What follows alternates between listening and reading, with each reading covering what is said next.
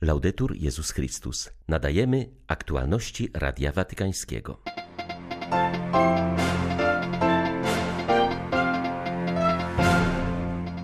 Papież Franciszek przyjął dziś uczestników kapituły generalnej paulistów i misjonarzy kombonianów oraz młodzieżowych liderów kościoła syromalabarskiego, którzy spotkali się na konferencji w Rzymie. W Sewilli miała miejsce beatyfikacja kolejnej grupy męczenników zamordowanych podczas hiszpańskiej wojny domowej. Znalazło się wśród nich 25 dominikanów, zakonnica i świecki dziennikarz.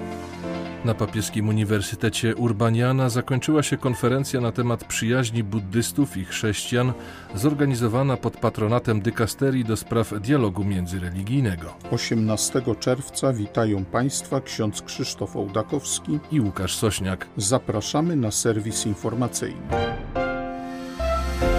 Franciszek przypomniał dziś liderom młodzieży z diaspory syromalabarskiej, że życie nabiera sensu i staje się owocne, gdy powiemy tak Jezusowi.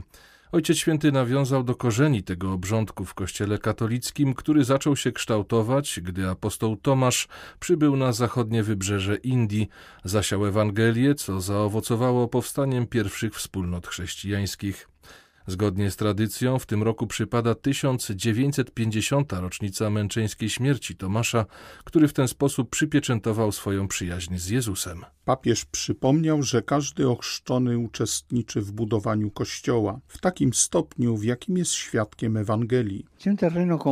Istnieje wspólna płaszczyzna, na której spotykają się wszyscy młodzi ludzie, a jest nią pragnienie prawdziwej, pięknej i wielkiej miłości. Mówię wam, nie bójcie się tej miłości. Jest to miłość, którą objawia nam Jezus, a którą święty Paweł określa jako wielkoduszną i cierpliwą, kierującą się nie własnym interesem, lecz dobrem i prawdą. Zachęcam Was do odkrycia świadectw miłości świętych mężczyzn i kobiet z każdej epoki także z naszych czasów. Pokazują one bardziej niż jakikolwiek wykład, że chrześcijaństwo nie polega na serii zakazów, które tłumią pragnienie szczęścia, ale na projekcie życia zdolnym wypełnić serce. Nie bójcie się zbuntować przeciwko powszechnej tendencji do sprowadzania miłości do czegoś banalnego, bez piękna, komunii, bez wierności i odpowiedzialności. Tak się dzieje, gdy używamy innych do własnych egoistycznych celów jako przedmiotów. Pozostają złamane serca i smutek.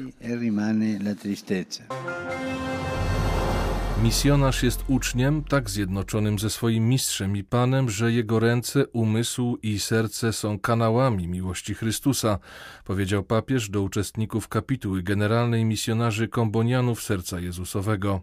Franciszek zwrócił uwagę, że źródło, dynamizm i owoce misji są całkowicie zależne od zjednoczenia z Chrystusem i od mocy Ducha Świętego. Ojciec Święty zaznaczył, że wielcy misjonarze przeżywali swoją misję, czując się napędzani przez serce Chrystusa. To ono pobudzało ich do wyjścia nie tylko poza granice geograficzne, ale przede wszystkim poza osobiste ograniczenia. Styl ewangelizacji powinien być radosny, łagodny, odważny, cierpliwy, pełen miłosierdzia, łaknący i pragnący sprawiedliwości, pokojowy. Krótko mówiąc, chodzi o styl błogosławieństw. Na tym podstawowym kryterium powinna opierać się także reguła życia, formacja, posługi i zarządzanie dobrami. Wspólnota ewangelizacyjna doświadcza, że Pan podjął inicjatywę, wyprzedził ją w miłości. Wspólnota ewangelizacyjna towarzyszy ludzkości we wszystkich jej procesach, choćby były one trudne i długotrwałe. Ewangelizacja wymaga wiele cierpliwości.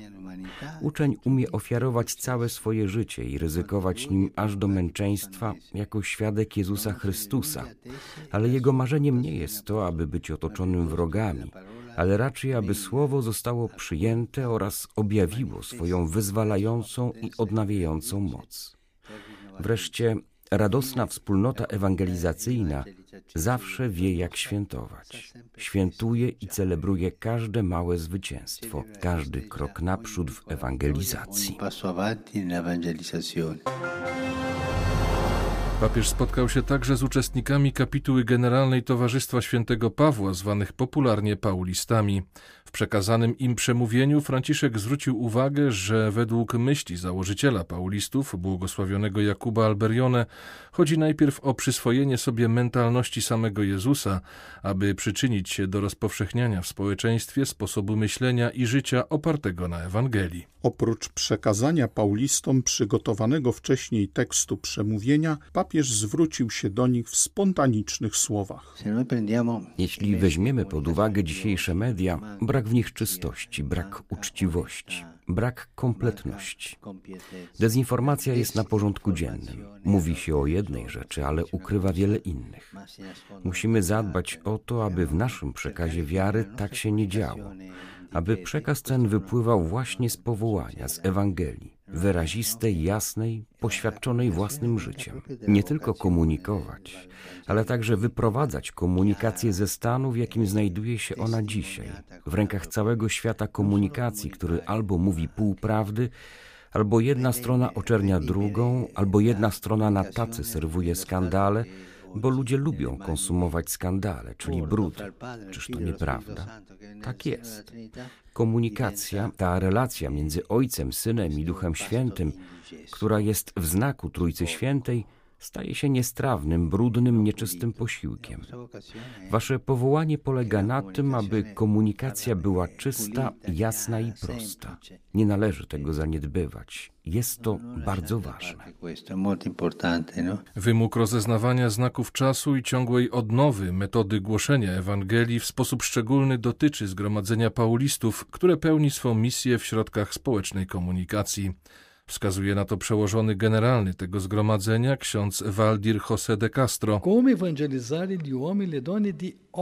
Musimy stawiać sobie pytanie, jak ewangelizować ludzi współczesnych. Niekiedy bowiem idziemy naprzód, ale ze wzrokiem utkwionym wstecz. Oczywiście mamy patrzeć na naszego założyciela, zrozumieć jego ducha ale żyjemy przecież w innych czasach niż on. I dlatego celem tej kapituły było uaktualnienie naszego charyzmatu. Lubię porównywać naszą działalność do pracy dziennikarza. Dziennikarz myśli o tym, co jest dzisiaj, a nasze zgromadzenia mają swój początek właśnie w dziennikarstwie. Tym się zajmował nasz założyciel. Niektórzy mówią, że był prorokiem, to prawda, ale zasadniczo Alberione był apostołem swoich czasów, odczytał znaki czasu. Dlatego również i my próbowaliśmy zrozumieć znaki naszych czasów, co dziś dzieje się w kościele, społeczeństwie, na polu kultury i mediów, abyśmy dotarli do ludzi tam, gdzie żyją. Come arrivare alle persone come e dove vivono. W Sewilli odbyła się beatyfikacja kolejnej grupy męczenników z czasów hiszpańskiej wojny domowej. Tym razem jest to 27 osób, które łączy dominikański charyzmat. W homilii podczas mszy beatyfikacyjnej kardynał Marcello Semeraro wyszczególnił postać siostry Ascension od świętego Józefa. Poddano ją okrutnym torturom. Zażądano, by podeptała krzyż i wyparła się wiary. Kiedy odmówiła, zmiażdżono jej czaszkę. Umierała wychwalając Chrystusa Króla i Najświętszy Sakrament, przypomniał prefekt dykasterii spraw kanonizacyjnych. Beatyfikowani dziś męczennicy zginęli w latach 1936-37. Jest wśród nich jedna osoba świecka, dominikański tercjarz, Frutuoso Perez Marquez, który był znanym dziennikarzem. Komentując w homilii ich losy, kardynał Semeraro zwrócił uwagę na ich aktualność, bo prześladowanie, jak zaznaczył, bynajmniej nie należą do przeszłości.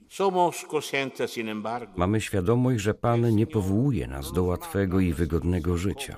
O tym właśnie przypominają męczennicy.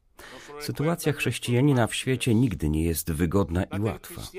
Podkreślił to papież Franciszek w adhortacji o powołaniu do świętości w dzisiejszym świecie. Pisał, że jeśli chcemy żyć Ewangelią, to nie możemy się spodziewać sprzyjających ku temu warunków. Wręcz przeciwnie. Bardzo często będziemy mieć przeciw sobie ambicje władzy i interesy świata. Trudności i próby, które nasi męczennicy znosili i przezwyciężyli, nie są odosobnione. Prześladowania nie należą do przeszłości, ponieważ także dzisiaj cierpimy z ich powodu. Czy to w sposób krwawy, jak wielu współczesnych męczenników, czy też w sposób bardziej subtelny, poprzez oszczerstwa i fałsz. Szukajmy więc pociechy w przykładzie naszych męczenników. W ostatnich dniach w Rzymie miał miejsce szereg spotkań buddystów i chrześcijan. Dialog odbywał się na poziomie uniwersyteckim oraz w trakcie spotkań przedstawicieli obydwu religii. Po wczorajszym spotkaniu Franciszka z delegacją buddystów z Tajlandii na papieskim Uniwersytecie Urbaniana odbyła się konferencja pod patronatem dykasterii do spraw dialogu międzyreligijnego. W Rzymie dialogiem między buddystami a chrześcijanami zajmuje się m.in. japońska organizacja Riso Koseikai. O swoim doświadczeniu przyjaźni z chrześcijanami opowiedział Radiu Watykańskiemu Katsutoshi Mizumo, szef rzymskiego oddziału organizacji organizacji.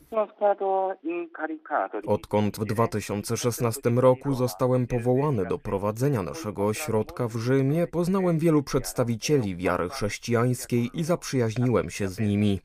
Jedno z doświadczeń, które najbardziej utkwiło mi w pamięci, miało miejsce w okresie pandemii. Wszyscy byli wtedy odseparowani. Chrześcijanie starali się zasypać te przepaście i zbliżyć do ludzi.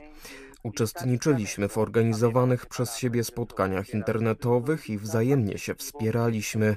To, co jest ważne w dialogu między religiami, to przypomnienie misji każdej z nich. Religia prawdziwie sprawiedliwa powinna przede wszystkim przynosić wolność od cierpienia i szczęście w ludzkich sercach, a także pokój i harmonię w społeczeństwie i na świecie.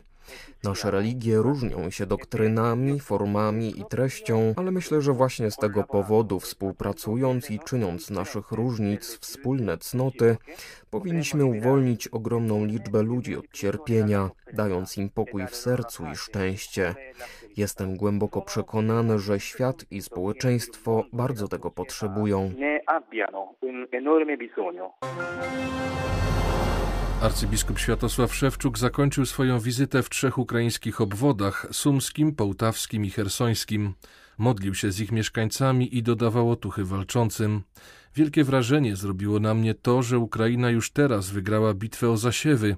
95% pól, które były zasiane przed wojną, jest zasiane również i teraz, a nasz kraj aż kipi zielenią, powiedział arcybiskup Szewczuk. W swoim codziennym przesłaniu zwierzchnik ukraińskich grekokatolików dokonał jak zwykle przeglądu sytuacji na froncie. Zaznaczył, że intensywne walki trwają na całej jego linii. Najcięższe starcia mają miejsce w regionie ługańskim, podkreślił arcybiskup Szewczuk. Chociaż wiele miast i wiosek jest daleko od linii frontu, to na Ukrainie nie ma jednego bezpiecznego miejsca. Wczoraj rakiety uderzyły w miasto Krzemieńczuk w środkowej części kraju. Wróg metodycznie niszczy cywilną infrastrukturę Ukrainy, abyśmy nie mogli przetrwać zimy. Ale Ukraina trwa, broni się i modli.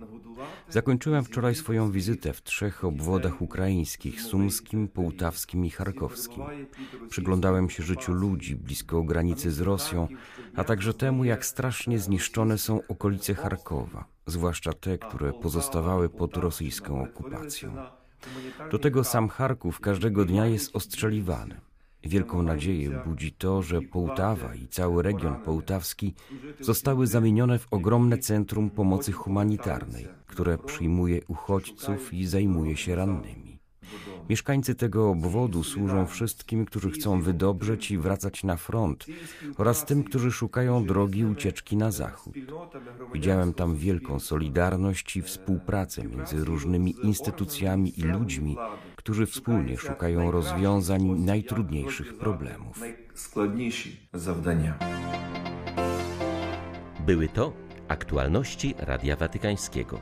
Laudetur Jezus Chrystus.